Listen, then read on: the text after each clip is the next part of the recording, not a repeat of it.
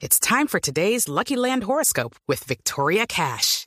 Life's gotten mundane, so shake up the daily routine and be adventurous with a trip to Lucky Land. You know what they say. Your chance to win starts with a spin. So go to LuckyLandSlots.com to play over 100 social casino-style games for free for your chance to redeem some serious prizes. Get lucky today at LuckyLandSlots.com. Available to players in the U.S., excluding Washington and Michigan. No purchase necessary. VGW Group. Void where prohibited by law. 18 plus. Terms and conditions apply. Y este es el espacio más esperado. Vamos a hablar hoy de un tema que sí que nos saca canas porque no sabemos muchas veces cómo enfrentarlo, cómo orientar a nuestros hijos y ni siquiera cómo reaccionar frente a preguntas que nos puedan hacer. Un tema delicado, Ana. Sí, un tema delicado, pero muy atractivo creo para todos los papás, porque en cualquier momento nos va a tocar hablar sobre él. Es cómo conversar con nuestros hijos sobre sexualidad. Apenas oímos el tema sexualidad, ya los papás como que entramos en pánico. Sí, entramos en pánico porque uno no sabe cómo abordarlo, que se vaya a sobrepasar en la, en la manera de abordarlo y que vaya a hablar de sexualidad en, la, en, en el día y en el momento que no es, o que no esté hablando a tiempo y no esté atento a tiempo de, el de las indicaciones que tienen sus hijos y del momento preciso para hablar de sexualidad. No es fácil. No es fácil. fácil. No, exactamente. Y sobre todo la mayoría de nosotros, eh, pensaría yo, por lo menos de mi generación, no nos abordaron fácilmente el tema. Entonces para nosotros es mucho más complejo. Para nosotros es más complejo. Y además nuestros hijos en estas generaciones están más expuestos a otros contenidos que tal vez nos cambien los tiempos para hablar de sexualidad. Por eso invitamos hoy, nos acompaña en Generaciones Blue, Lina María Herrera, ella es comunicadora social con maestría en desarrollo social y educativo, además experta en derechos sexuales y reproductivos de la Dirección de la Niñez y Adolescencia del Instituto Colombiano de Bienestar Familiar. Lina, ¿qué tal? Bienvenida. Hola Moni, muchas gracias por la invitación y muy contenta de poder abrir este debate acá en la mesa. Gracias. Gracias, gracias por acompañarnos. Nuestro segundo invitado, Luis Miguel Bermúdez, Sé que se van a fascinar ustedes con este invitado porque es profesor de un colegio, del colegio Gerardo Paredes, pero si quieren echar memoria y recordar un poquito de quién es, seguramente lo han escuchado en algún lado y han escuchado hablar de él. El profesor Luis Bermúdez quedó entre los 10 finalistas del Global Teacher Prize. Ese lo conocen como el Premio Nobel de la Educación. Se postularon 30 mil docentes, maestros de 173 países y él estuvo ahí entre los 10 finalistas del Global Teacher Prize. Profe, ¿qué tal? Bienvenido. ¿Cómo están todos y todas? Bien, bien, muy contentos de tenerlo con nosotros porque este espacio va a ser bien productivo a nuestra manera de ver. Y además, la sorpresa es completa porque también está con nosotros el profesor Carlos Rodríguez. También es profesor, también es maestro de, eh, de esta institución educativa, de la institución educativa Gerardo Paredes. Pero lo bueno de esta conversación que vamos a tener con estos dos profes es que el profe Carlos Rodríguez hizo posición de la dura cuando, cuando el profe Luis Miguel trajo toda esta iniciativa para hablar de sexualidad en la institución. Profe Carlos, ¿qué tal? Bienvenido. Eh, buenos días a todos los oyentes, buenos días Moni, a todo la, el panel. Miguelito, buenos días. Hola Carlitos, ¿cómo estás por allá? Muy bien, perfecto. Vamos a empezar con la primera Sí, pregunta a nuestra empecemos, experta. lancemos la pregunta a nuestra experta. Y creo que iniciamos preguntándote cómo empezamos a hablar con nuestros hijos de sexualidad. Eh, desde siempre, esa es la primera recomendación. Esto no hay que esperar que tengan 12 ni 14 ni cuando empiecen a hacernos preguntas, sino que es importante que entendamos que la sexualidad es un aspecto fundamental de la dimensión humana que nos atraviesa lo que somos como personas y entonces nuestros niños y niñas desde los dos años nos están hablando, preguntando sobre sexualidad. Sí, porque sexualidad es todo. Cuando hablamos de sexualidad, ¿a qué nos referimos, Lina? Nos referimos a la identidad, nos referimos a la historia de las personas, nos referimos a la manera como nos relacionamos con nuestro contexto, con los seres humanos, cómo somos afectivos, cómo expresamos amor, nos comunicamos, también la relación con nuestro cuerpo, identificar nuestro cuerpo, reconocer que eh, eh, hay partes eh, genitales que nos producen placer y también una dimensión importante que es la reproducción, pero si se dan cuenta no es la única. ¿Qué diferencia hay entre la genitalidad y la sexualidad? Bueno, la sexualidad, de nuevo, es lo que somos como seres humanos. O sea, somos integrales, tenemos dimensiones biológicas, psicosociales, psicológicas, eh, tenemos un cuerpo también sexuado y la genitalidad es, es la idea, digamos, que ha circulado alrededor de la sexualidad y es eh, llevar la sexualidad únicamente a lo que las personas hacen con los genitales, lo biológico, la reproducción y eso es lo que lo que queremos que aprendamos el día de hoy, o sea, que no cuando nos referimos a educación para la sexualidad estamos hablando de educar en un ambiente de equidad, de ciudadanía, de reconocer que somos personas, que somos sujetos de derechos y que somos niños y niñas.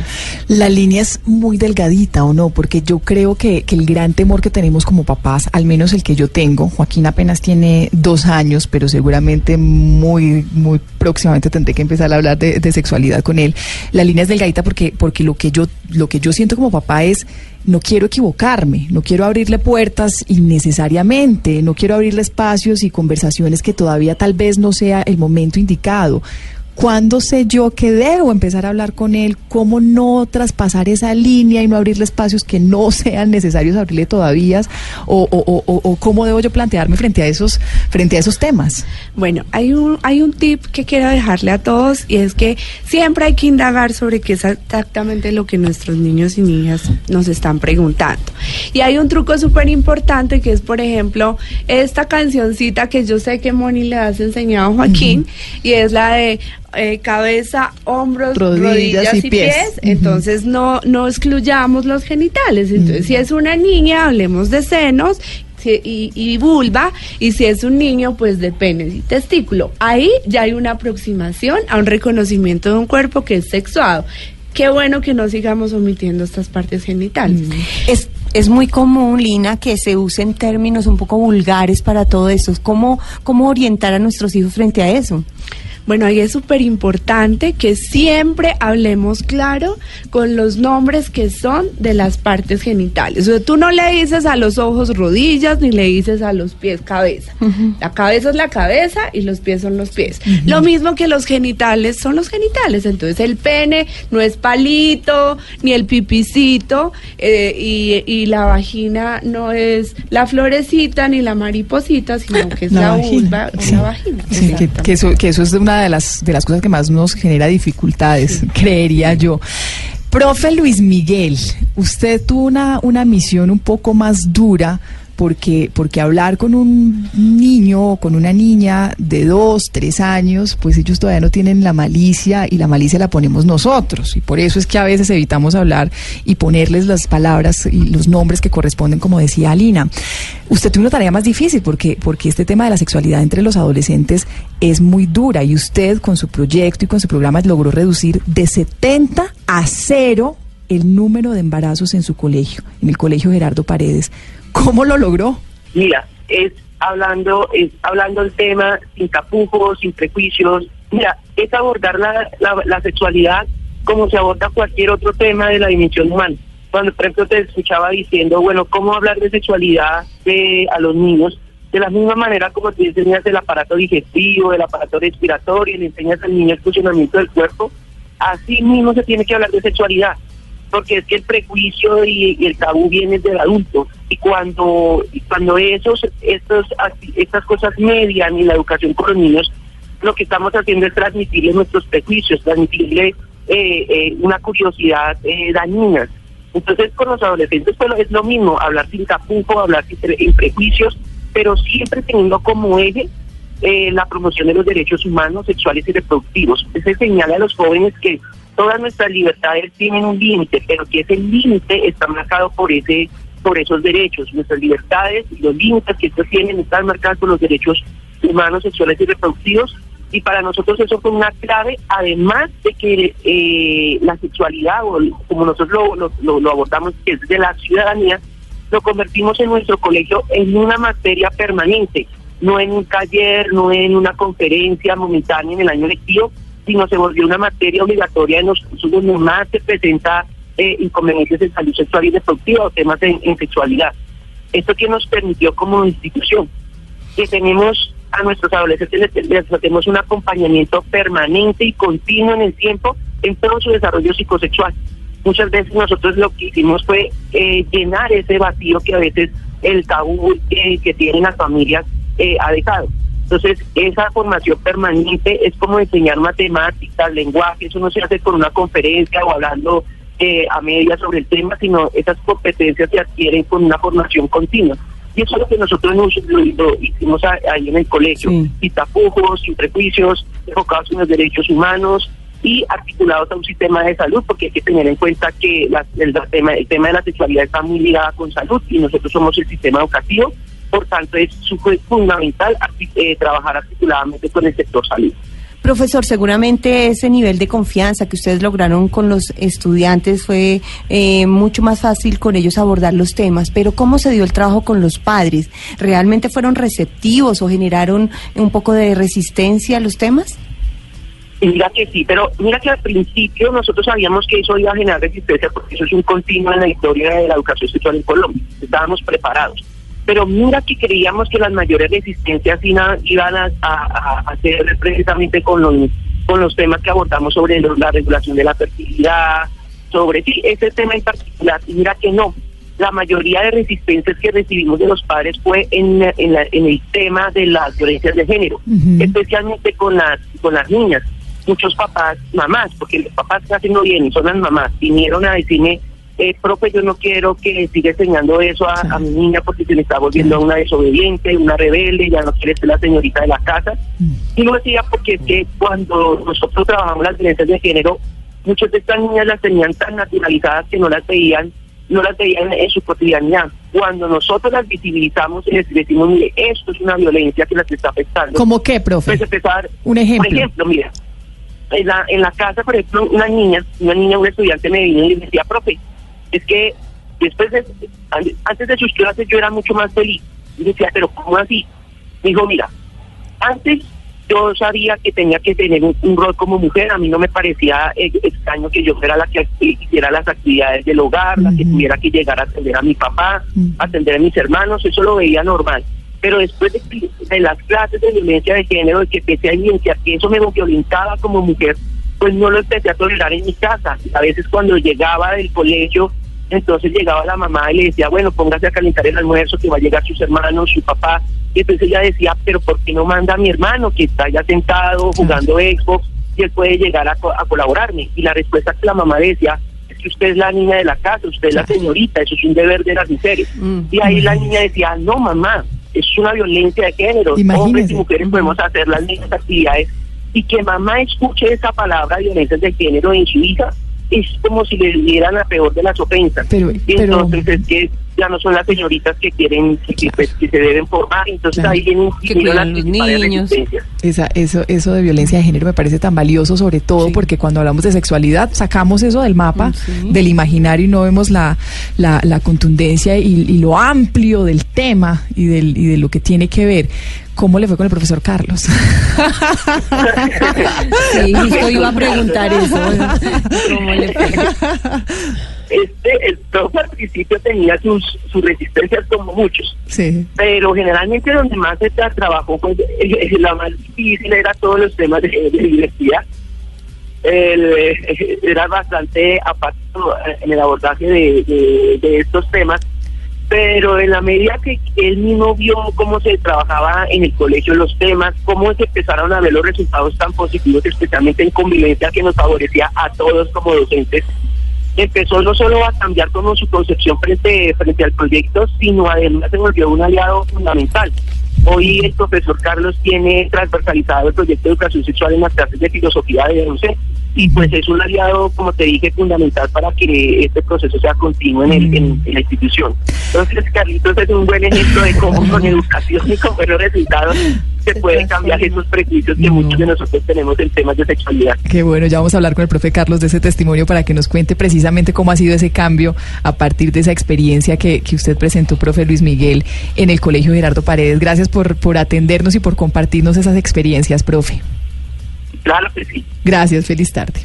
Bueno, profesor eh, Carlos, es Al turno. tablero, profesor.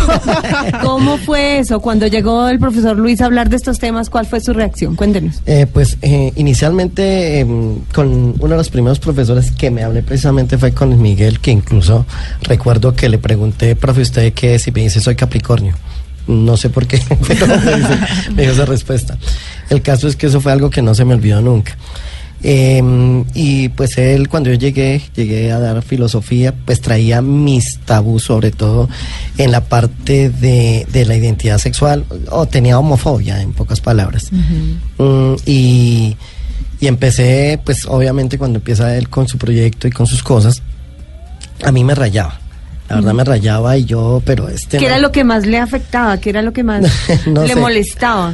Pues eh, eh, de alguna manera uno tiene tenía esa esa fobia de, de que bueno esto es como anormal como así que que, que ya esté a- sí y además un profesor hablando de de estas cosas de, de respeto a- o sea pues yo trataba de respetar en el sentido como cualquiera de cualquier mm, parroquiano pues le diría no yo respeto a los homosexuales pero allá ellos allá que hagan lo que quieran y yo simplemente no me meto con ellos pero pues mm, poco a poco, sin embargo ya había tenido una experiencia que en algún momento en otro colegio, yo venía trasladado de San Cristóbal, en otro colegio, pues eh, en algún momento tuve que también sentar mi posición eh, en un carnaval que hubo de- Día de la Colombianidad. eh, una profesora dijo, ay, que no vaya a salir un, un alumno que era, que él se identificaba como gay, que no vaya a salir con sus con sus cositas por allá y con su y a disfrazarse de mujer. Entonces como que eso me picó.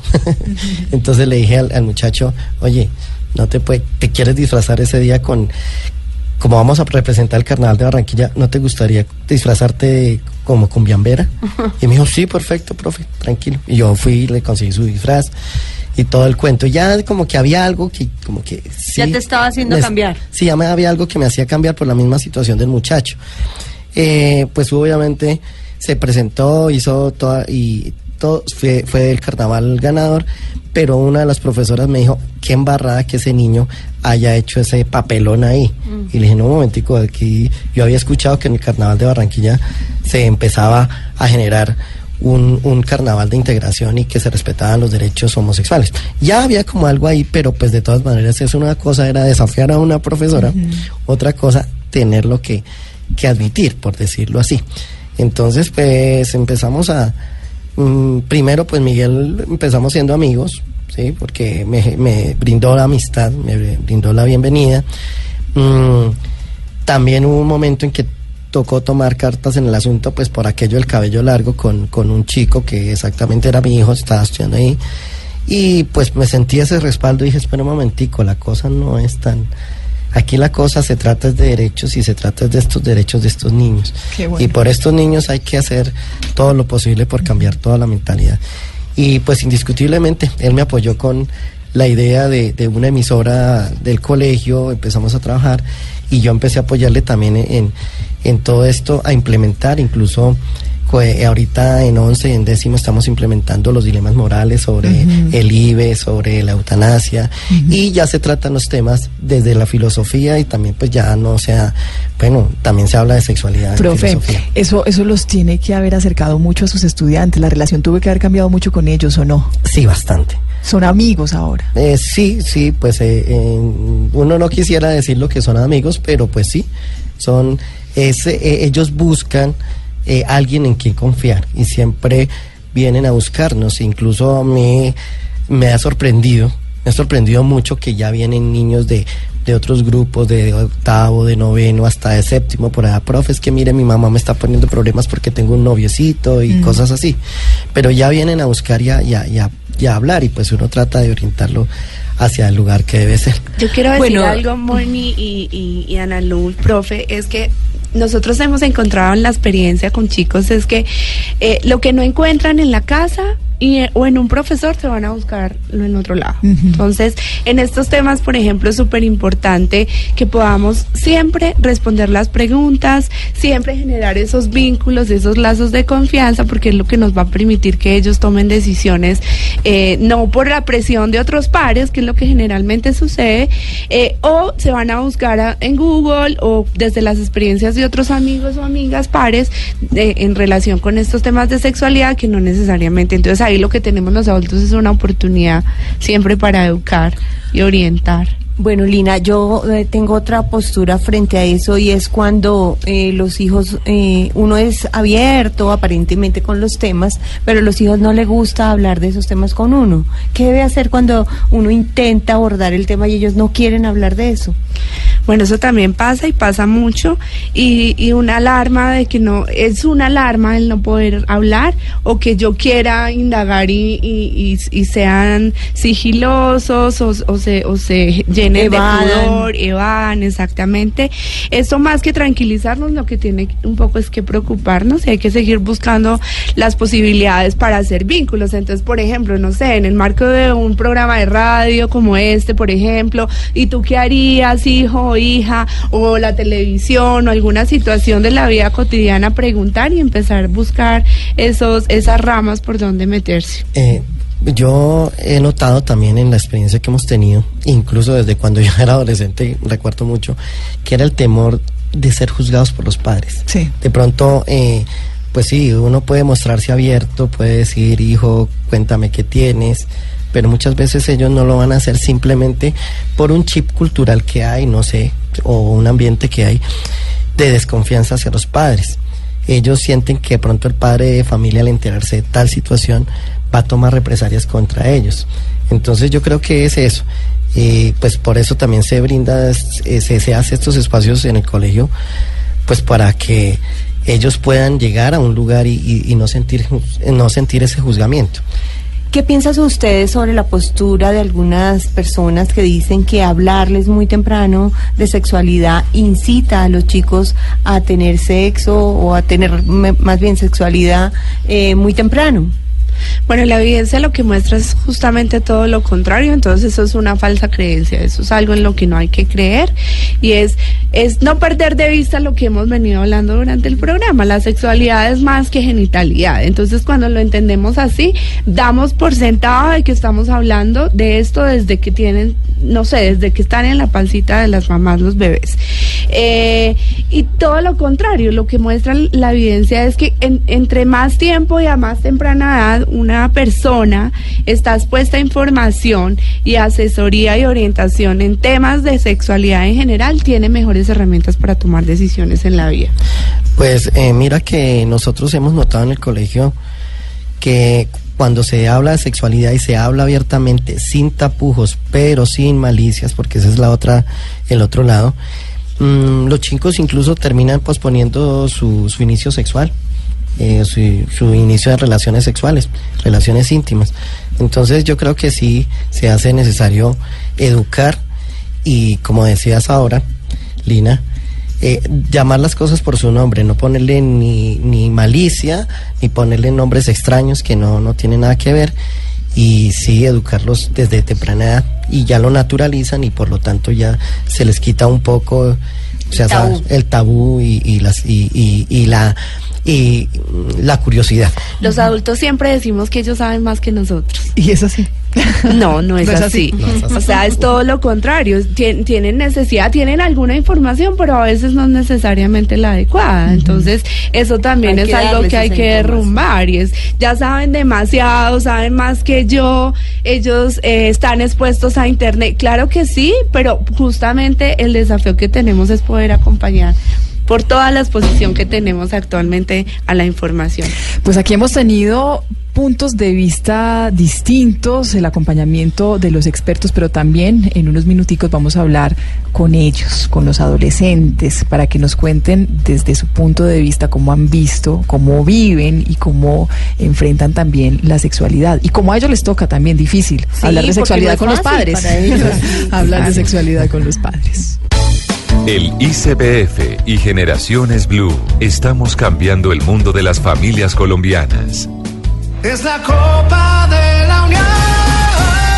Faltan 11 días. Rompe, rompe esa juega por la gloria para ser campeón. Blue Radio, la nueva alternativa. El mundial.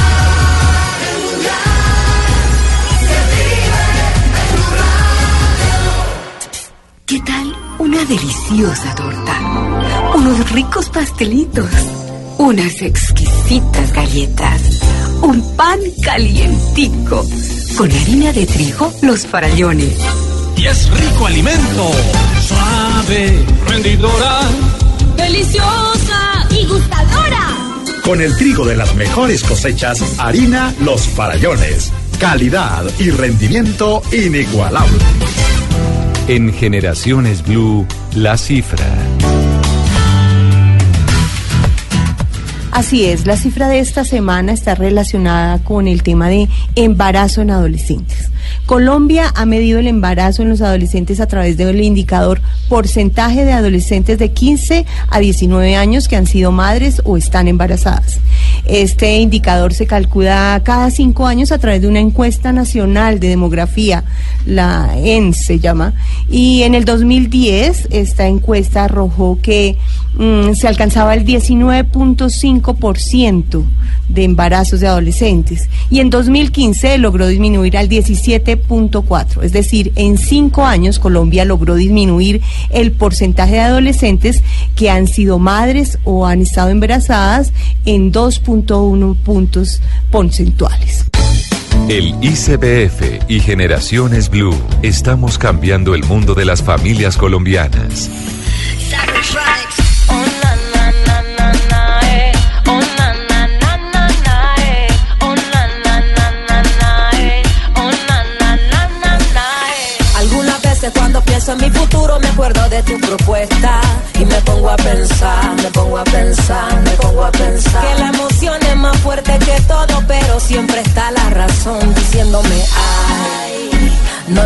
Hacer mal, mal, no lo vas a hacer. Bueno, Chucky Town, seguimos con ellos, con este, con esta agrupación que nos llena de tantas satisfacciones y esta Ana, que es la canción oficial de la campaña por la prevención del embarazo adolescente del ICBF. Así es, este grupo que a mí me parece maravilloso le canta justamente a los chicos invitándolos a construir un proyecto de vida, a que hay eh, alternativas diferentes a ser papás en el embarazo, ¿no? Que tienen otras opciones, que pueden construir, que pueden eh, soñar y que claro, pueden soñar en ser papás, pero que tengan futuro, que tengan eh, exacto, que tengan el paso a paso en sus días y en sus vidas. Además, quiérenme como te quiero yo, se llama esta canción de Chucky Town y aprovechamos la música para nuestros dos siguientes invitados, Ana. Eberto Antonio Polo, estudiante del Colegio Gerardo Paredes, y Paola Estefanía Duarte, también estudiante de este mismo colegio. Eberto, buenas tardes, ¿nos escuchas? Buenas tardes, sí señora. Ah, bueno, y Paola también está con nosotros. Paola, hola. Hola, buenas tardes. ¿Cómo Gracias, están? gracias, bien, gracias por permitirnos este espacio para conversar con ustedes, porque ya hemos hablado desde la perspectiva de los grandes, de los adultos, de los papás, de los profesores, pero queremos hablar de este tema, de esta, de este tema que hemos conversado durante todo el programa de la sexualidad, desde el punto de vista de ustedes, de los adolescentes. Empiezo con Eberto. Eberto, quisiera preguntarle cómo ha sido para usted enfrentar el tema de la sexualidad con sus papás, con, con los adultos que lo rodean, con sus profesores. ¿Ha sido fácil o no? No, al principio todo fue difícil, porque obviamente al momento de cuando al momento de que el profesor me empezara a inculcar, inculcar esos conocimientos, pues yo traté de inculcárselos también a mi familia. Y pues ellos tenían, gracias a su cultura, a la cultura colombiana, pues básicamente todos tienen esa creencia y no no siempre es como fácil hablarle de esos temas porque me dicen ah está muy chiquito para decir eso o no tiene conocimiento o sea necesita tener relaciones para que en realidad entienda lo que es y me decían cosas así entonces como que eso a mí no me agradaba pero sin embargo yo sigo aplicando los conocimientos Paola, eh, ¿tú en qué momento crees que deben los papás hablar de sexualidad con sus hijos y de qué forma? Eh, yo creo de verdad que desde muy pequeños, eh, tal vez no desde los tres años, pero a partir de los cinco años ya uno empieza a experimentar su cuerpo y creo que los papás sí deben ser muy claros con eso. Ahora, ya, eh, tratar de hablarles de la educación sexual no como un tabú, sino como parte de la vida del ser humano normalmente, para que más adelante eso no tenga consecuencias en la vida de los adolescentes y puedan manejar su vida sexual eh, con responsabilidad y madurez. ¿Cuál fue tu experiencia, Paola? ¿Tus papás te hablaron a temprana edad? Mira que es un poco complicado porque esos tabús y esa moralidad religiosa hace que los papás no se dirijan en ese ámbito de una manera muy coloquial a los hijos. Mi papá es muy reservado con esas cosas, pero gracias a pues mi mamá sí me ha hablado más del tema. Y más ahora pues que nos hemos relacionado con el profesor y con el proyecto, eh, ha sido mucho más fácil llevar ese tema de la sexualidad. Eberto, eh, ya cuando usted como, como adolescente y de acuerdo a la formación que tuvo en, en su colegio, decide enfrentar el tema de la sexualidad con, con, con, como, como joven, como adolescente, pero con el conocimiento y también y sabiendo que es, que es importante enfrentarlo, cuando decide hablar con sus papás de sexualidad, eh, pudo haber sido difícil al principio, eso nos estaba diciendo, pero su relación con ellos cambió, se siente ahora más cómodo con sus papás. Sí, todo cambió a partir de que yo empecé a hablar con ellos, pues ellos empezaron a hacer como que también su parte y me empezaron a también aconsejar porque ellos no se esperaban ese cambio tan repentino de que yo les empezara a hablar a ellos de sexualidad.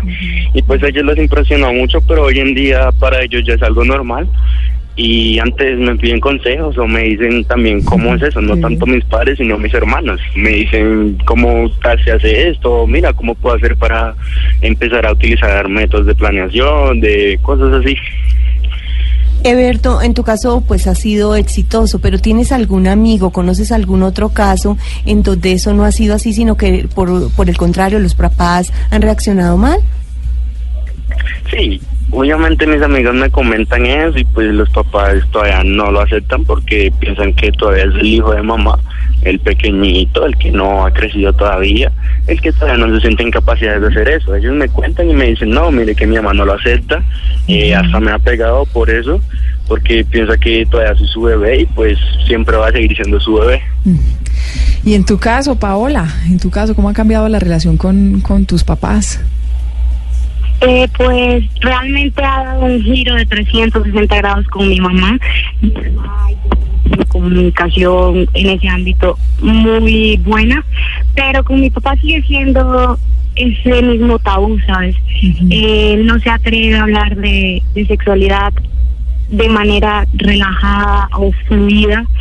Y pues creo que no es fácil llegar a hacerlo comprender y creo que eso también pasa en muchas familias, ¿sabes? A veces tratan mal a los hijos por querer preguntar sobre ese tema, incluso llegar a pegarles. Pero creo que con paciencia y educación se puede lograr. ¿Por qué crees, Paola, que se da esa posición de los papás? ¿Por qué eh, reaccionan así o por qué le tienen miedo? Porque han venido con esa educación desde hace muy, pequeñitos. Eso fue lo que les inculcaron eh, y prácticamente les han sembrado el que las relaciones sexuales solo son para procrear y no para hablar de ellas fluidamente. Es como la pena, la vergüenza, el tabú y más que todo los valores morales y religiosos los que no le permiten llegar a, no sé, a ser fluidos en el tema de la sexualidad. Y pues eso mismo que les han transmitido a ellos de pequeños, pues quieren inculcárnoslo a nosotros, pero estamos en una actualidad muy diferente. Paola, ¿qué le diría usted a los jóvenes, a los adolescentes que, que están viviendo una situación difícil, que no se atreven a hablar con sus papás sobre sexualidad? ¿Qué consejo les daría? En este momento hay muchos lugares y muchas personas a quienes recurrir, ¿sabes? Les diría que no se queden callados, que si tienen alguna inquietud pregunten, eh, que las redes sociales y el Internet no solo gozar de facciones de entretenimiento, sino también para eso mismo, para investigar, que investiguen, que se llenen de conocimiento sobre eso y que sean muy maduros y muy responsables para manejar su vida sexual. Y el mensaje de Berto, Berto, la misma pregunta, ¿qué le diría usted a, a los adolescentes, a sus amigos, a sus compañeros que tengan dificultades para hablar de este tema con sus papás?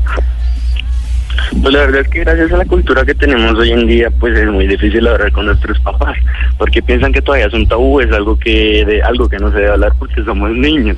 Eh, entonces, yo les diría a todas esas personas que deberíamos confiar. Empecemos a cambiar el mundo, porque si no empezamos por nosotros mismos, ¿por quién más deberíamos empezar a cambiar? Entonces yo les invito también a que pensemos bien las cosas.